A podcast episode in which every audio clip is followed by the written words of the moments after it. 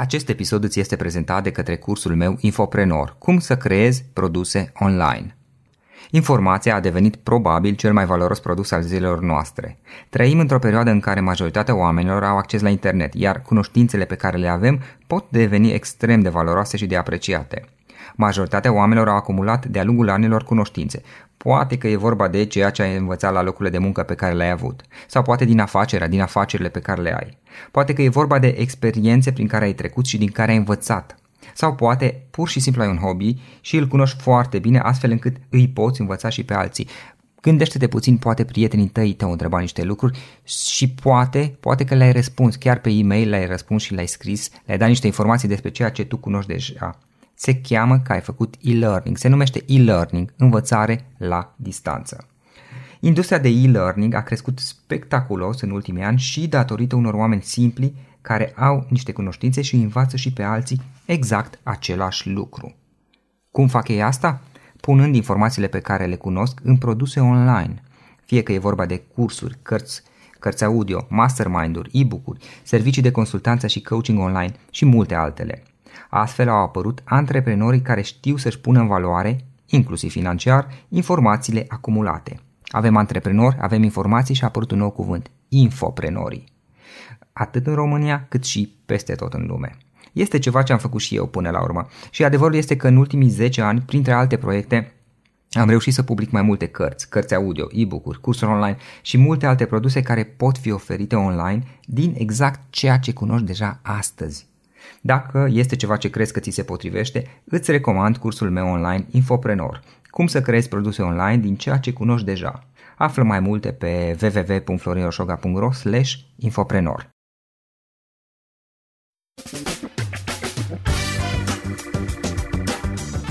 Suntem media a cinci persoane cu care ne petrecem cel mai mult timp.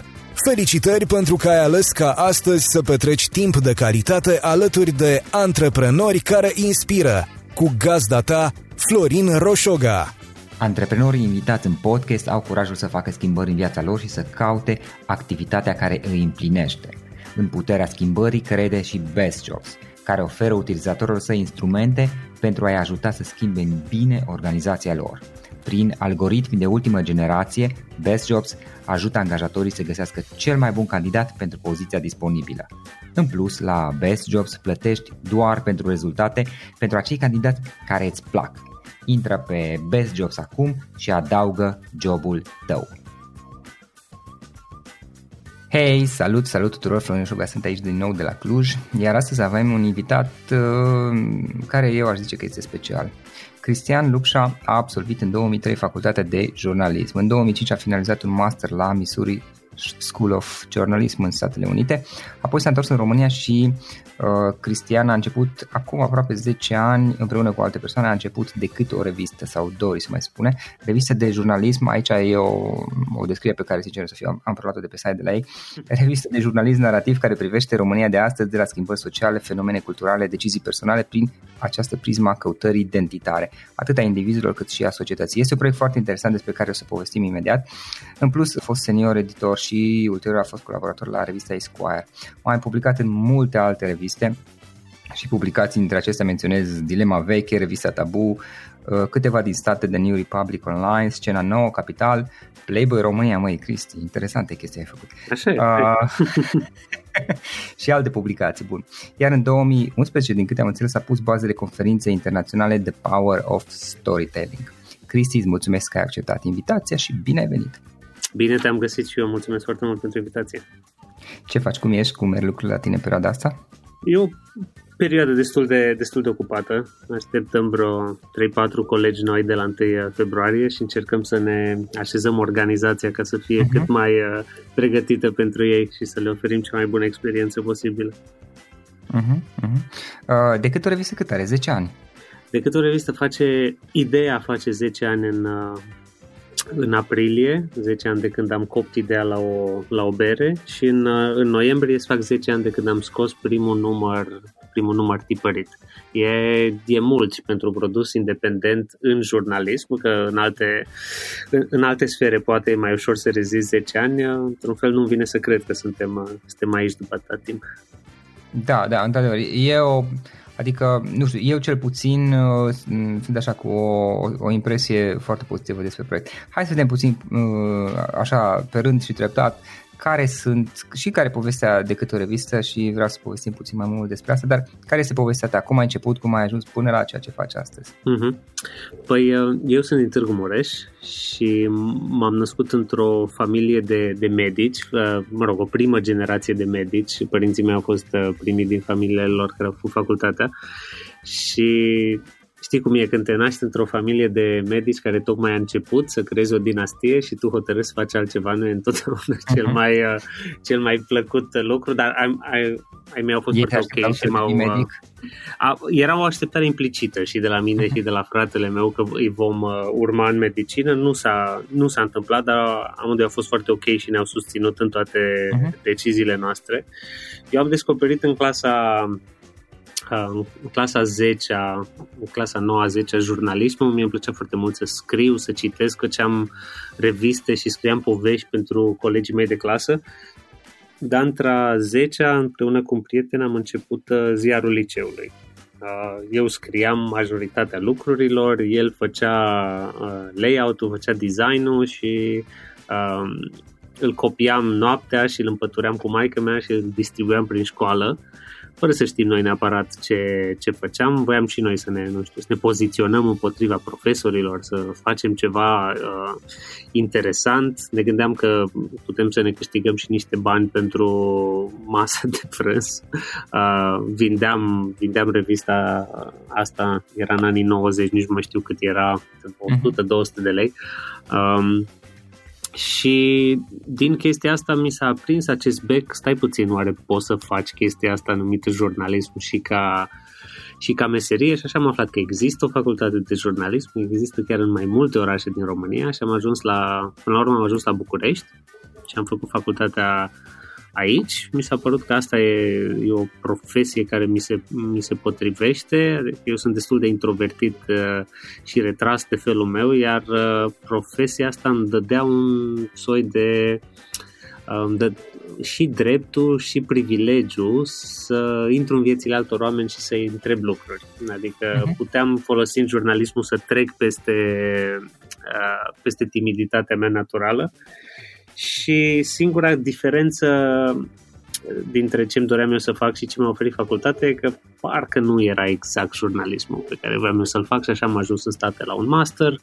Acolo m-am, am descoperit forma asta de jurnalism pe care o facem la, la DoR, care este o formă de jurnalism care ține foarte mult la intimitatea din viețile oamenilor și încearcă să descopere povești în viețile lor și de ce suntem așa cum suntem și de ce luăm deciziile pe care le luăm sau ce s-a întâmplat în anumite situații și am zis, wow, ce, ce chestie uh, mișto, sună ca o poveste, sună ca o poveste așa cum vezi într-o carte sau un film, cu marea diferență că totul este adevărat și totul este documentat. Și cam de prin două mii cinci m-am îndărcostit de forma asta și de când am revenit în, în țară, în România, în două mii șapte, întâi la Esquire și alte reviste și după aia la DoR, cam, cam asta fac. Am scris foarte multe povești și după aia am trecut într-un rol de uh, editare și de coaching, să ajut pe alții să descopere poveștile oamenilor uh-huh. și a lumii și... Acum mai fac și editare, de scris nu prea mai am timp, iar ce fac acum e că într-un fel păstoresc așa toată organizația asta noastră care a crescut dintr-o revistă tipărită, a crescut acum într-un soi de uh, mică platformă media care face o revistă tipărită, face conținut digital, uh, face podcasturi, face jurnalism pe scenă, face uh, o conferință internațională, uh, face un proiect separat de jurnalist despre educație, adică suntem un soi de uh, foarte mini, o să folosesc în glumă cuvântul ăsta, așa un mini imperiu media uh, din, uh, din spațiu independent, adică facem foarte, foarte multe lucruri diferite, um, având în vedere că am început doar de la un produs tipărit acum zece ani, uh, uh-huh. acum facem foarte mult. Înțeleg. Echipa cât este? Câți oameni este echipa de la Decât o Revistă? Astăzi, dacă îi numărești pe colegii noștri de la Școala Nouă, care e proiectul de educație de care îți vorbeam, care tot sub umbrela D O R, suntem douăzeci, suntem douăzeci și așteptăm încă vreo cinci oameni pentru un nou proiect de, de jurnalism despre dezvoltare rurală, așa că cel mai safe e să spun că vom fi douăzeci și cinci până în aprilie. Uh-huh. Ceea ce, e, ceea ce e mult, adică mult în sensul de, na, eu mă consider un soi de uh, manager in training, că, că nu asta mi-am dorit, că scopul meu nu era să fiu un lider de organizații sau un manager de oameni, ci să fac jurnalism, pentru că douăzeci și cinci de oameni de care eu sunt responsabil și trebuie să am grijă, um, e, e un pic scary, dar în, într-un, într-un sens bun. Da, da. Mai departe, care sunt planurile? Unde vreți să, în ce direcție vreți să mergeți? Ce vrem foarte mult să facem anul ăsta este să dezvoltăm zona digitală a D O R, să mergem către o zonă de uh, abonamente digitale, de relație mai apropiată cu comunitatea noastră, să dăm oamenilor care ne citesc și ne consumă oportunitatea de a interacționa mai des cu noi, de a ne transmite mai ușor nevoile pe care le au ei de la un produs media, în speranța că noi putem să le răspundem la întrebări despre ce înseamnă viața din România, ca să-i ajutăm și pe ei să o trăiască, să o trăiască mai bine, dacă se poate. Uh-huh. Uh, voi ați început niște podcasturi, ăsta era iarăși un subiect care uh-huh. mă, mă interesa să-l discut cu voi și acum, pentru că uh, am și eu câțiva oameni care mi-ascultă podcastul, uh, hai să povestim puțin despre podcasturile voastre, poate, cine știe, unul dintre ei ar putea fi tentat să, să încerce și pe cele care le aveți voi. Știu că sunt mai multe proiecte, cât patru, patru podcasturi, dacă nu mă înșel, pe diverse tematici uh-huh. aveți. Uh, acum, fiind mai multe, probabil este abordare diferite și le publicați un pic mai rar, pentru că nici nu ați putea să publicați foarte des uh-huh. așa de multe. Care, care e ideea din spate, ce podcasturi aveți, aveți, cu ce se ocupă ele, pentru cine sunt? Uh-huh. În primul rând trebuie să specifică unul dintre Uh, nu știu, modelele noastre în, în ce facem este, o, este un show de radio american care există de aproape treizeci de ani și care se numește This American Life. Uh, da. Este de unul dintre modelele mele profesionale și el este unul dintre cele mai, acum este unul dintre cele mai downloadate podcasturi uh, la, la nivel internațional și e podcastul care a născut și Serial, care a fost cel puțin pentru state momentul de boom al industriei podcasturilor, așa că eu am o iubire foarte veche pentru conținutul, conținutul audio. Ce facem noi la, la D O R activ în acest moment, avem două podcasturi. Unul e un podcast similar cu al tău, în sensul că e un podcast de interviuri, e o serie de interviuri cu artiști, oameni de, oameni de creație, oameni din industrie creative, despre dilemele pe care le au ei în viețile lor, despre arta pe care o fac, despre uh, implicarea lor în comunitate, despre dificultățile de a crea în, în, în România, cam similar ce faci tu pe antreprenoriat, facem noi pe industrie creative.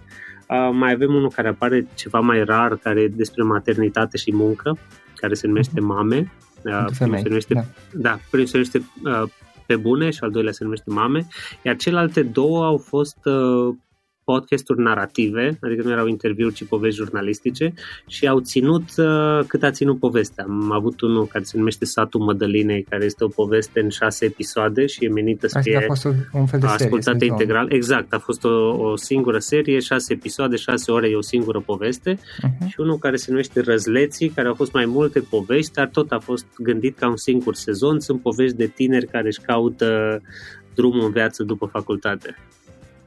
Ok. Mai departe, vreți să mergeți cu primele două, Pe Bune și um, Mame. Capul, mame, uh, mame. Pe, vom, vom, vom continua cu, cu ele uh, și mai departe nu, nu știm, adică avem în echipă două, trei uh, colegi care sunt foarte pasionate de forma asta, care știu că și-ar mai dori să facă, să facă lucruri. Dorința noastră, dacă mai intrăm încă într-un podcast nou, ar fi să facem din nou un podcast narrativ, să facem din nou un podcast care este construit în jurul unei, în jurul unei povești sau în jurul unei, nu știu, unei, uh, unei situații. Tot așa, da. Sub forma unei serii.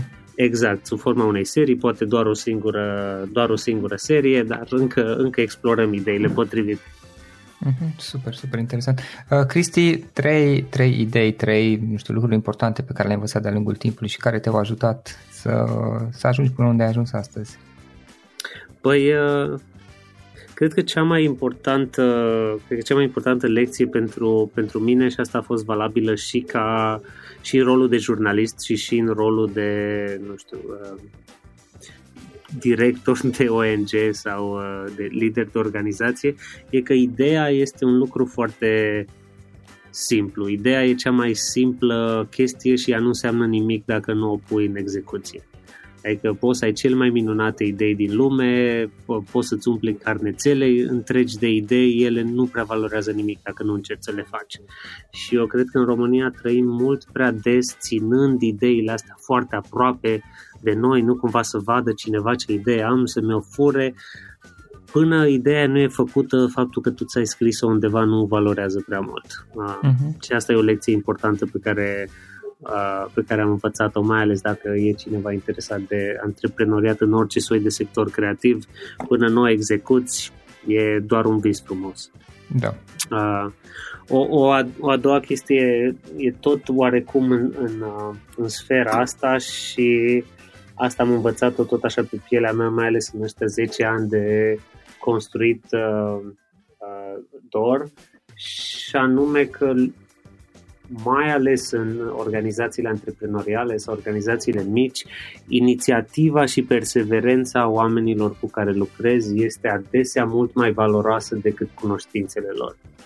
Adică lucrurile se schimbă foarte, se schimbă foarte repede, ești nevoit să o apuci pe alte drumuri foarte des și e nevoie de o anumită tipologie de, de oameni care uh, cărora le place să încerce lucruri noi, să persevereze în a, în a face lucrurile să meargă și aduce un, un proiect undeva și ăștia nu sunt neapărat întotdeauna cei mai buni profesioniști într-un domeniu. Uneori niște profesioniști buni nu au același drive sau aceeași, aceeași inițiativă, așa că mai ales când căutăm oameni noi, pentru mine este mult mai important să văd că ei vor și că uh, trag tare și că se implică decât uh, că sunt neapărat pregătiți din prima. Cred că skill-urile le poți învăța, uh-huh. inițiativa și perseverența mai rar.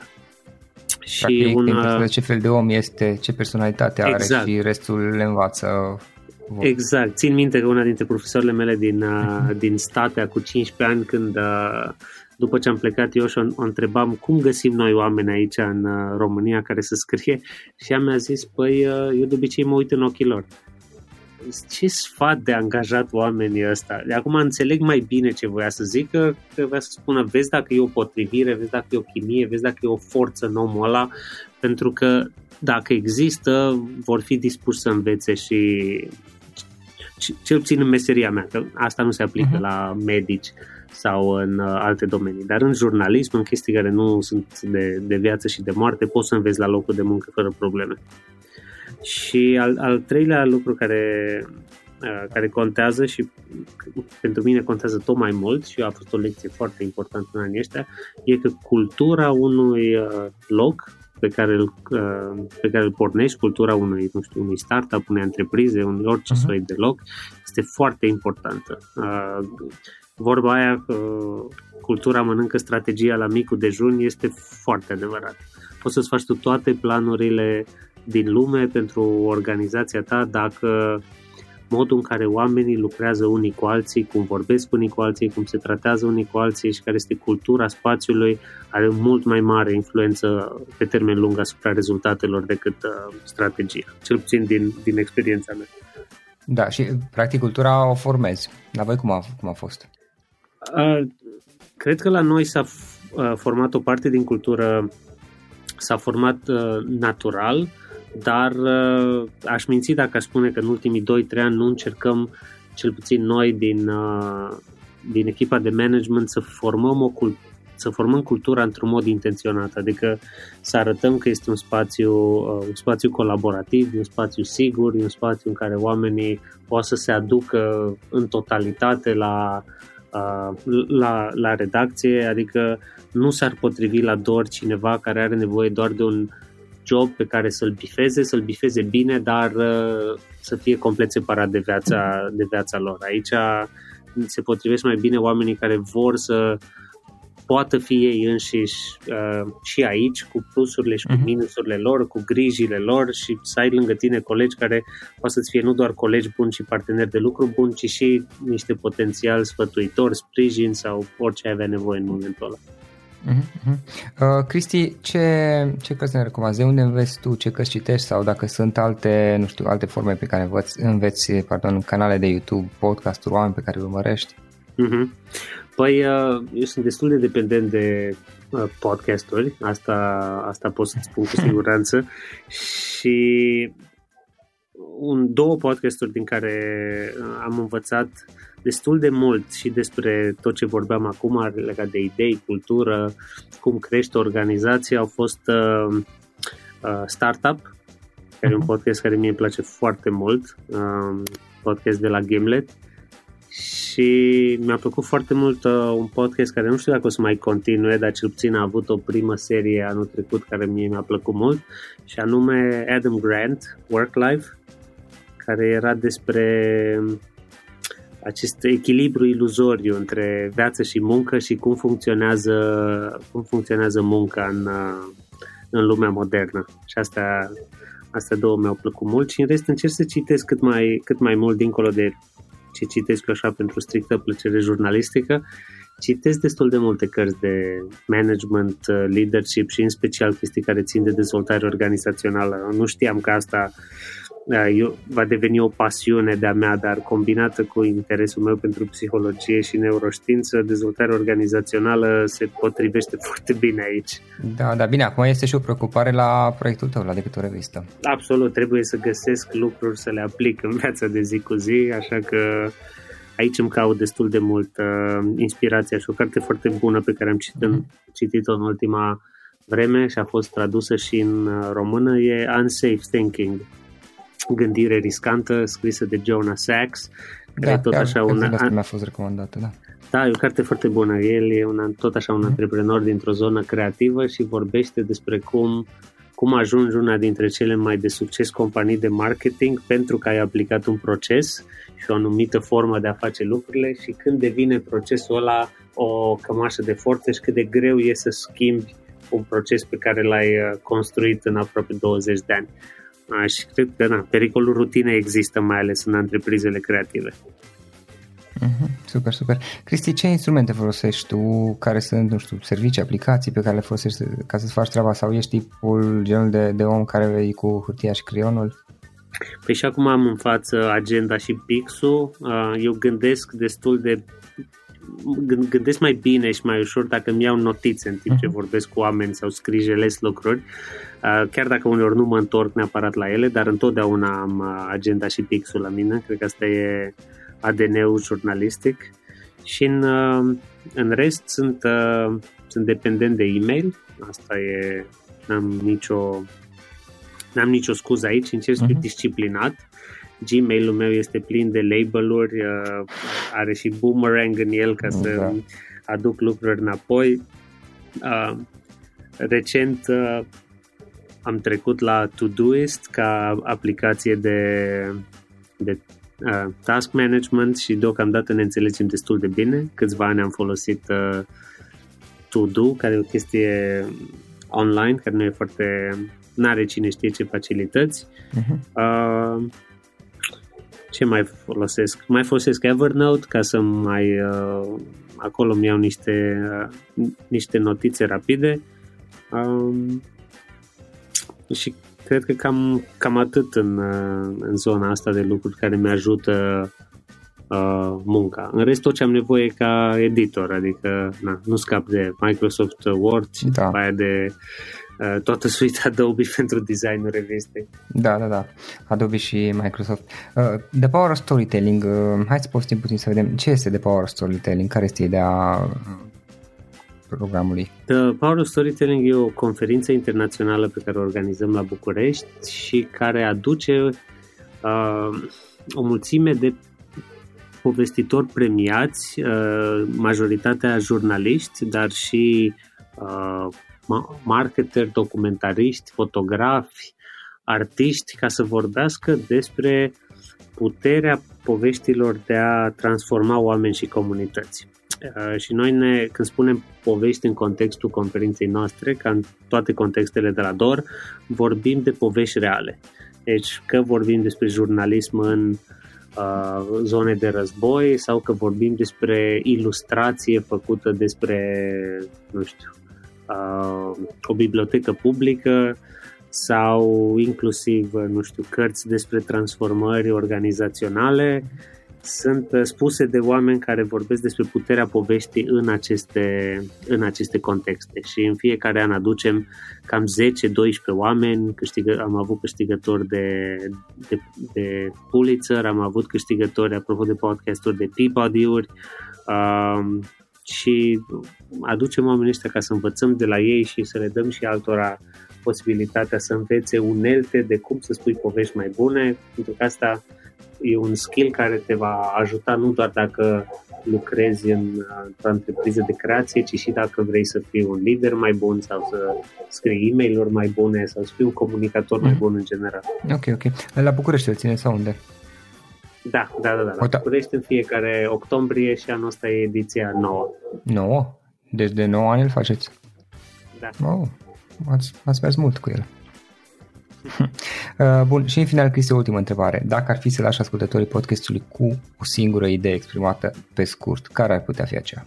Uh, ce complicat. Uh, o singură idee exprimată pe scurt. Cred că mai ales în anul, în anul ăsta în, în, în România, cred că ideea mea sau sfatul meu, rugămintea mea ar fi ca oamenii să continue să creadă că ideile lor uh, au au valoare și că merită, chiar și în România asta un pic sufocată și agitată, merită să încerce să-și pună în practică propriile idei și propriile proiecte. Chiar dacă nu vor ieși, chiar dacă nu vor da rezultatul scontat, cu siguranță va merita curba de creștere și dezvoltarea și curajul pe care pe, pe care îl vor dobândi toți cei care încearcă ceva. Mm-hmm. Super. Cristi, îți mulțumesc foarte mult. Super, foarte fain ce faceți voi acolo la Decât o Revistă și sper să continuați mult timp de acum înainte. Încă o dată îți mulțumesc mult că ți-ai făcut timp să stăm de vorbă și mult succes mai departe. Mulțumesc și eu, Florin. Și ție, și ție. Mulțumesc mult.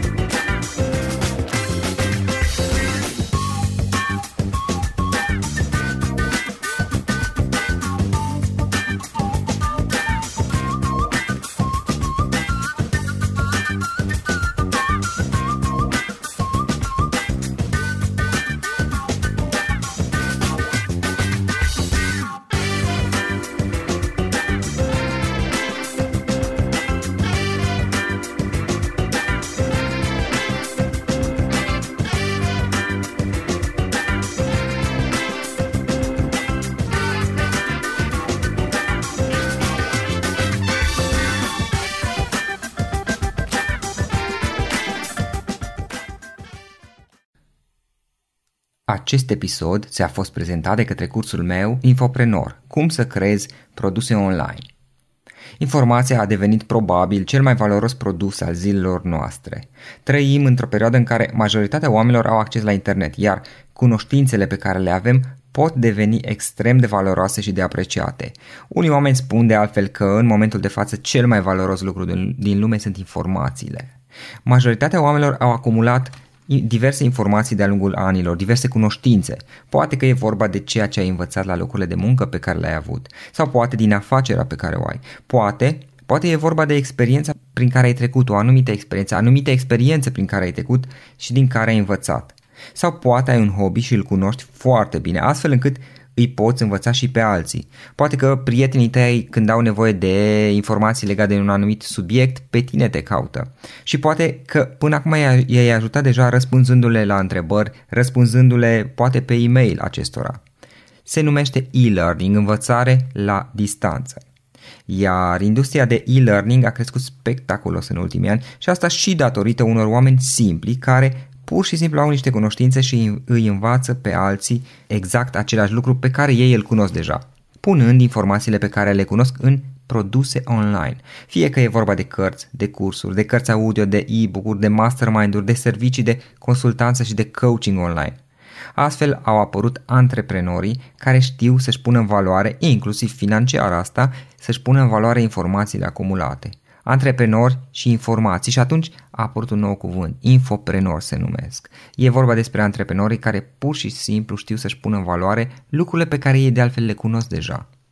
Este ceva ce până la urmă am făcut și eu în ultimii ani, în ultimii în special zece ani, când am publicat diverse cărți, cărți audio, e-book-uri, cursuri online și alte produse care pot fi oferite online din exact ceea ce cunoști deja astăzi și care pot fi consumate online la orice moment, în orice zi, de oriunde din lume.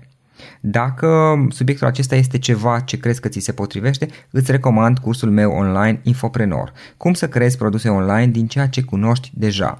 Află mai multe pe w w w punct florin roșoga punct r o slash infoprenor și folosește codul de reducere podcast special pentru ascultătorii podcastului, cu care vei avea o reducere din cursul costului.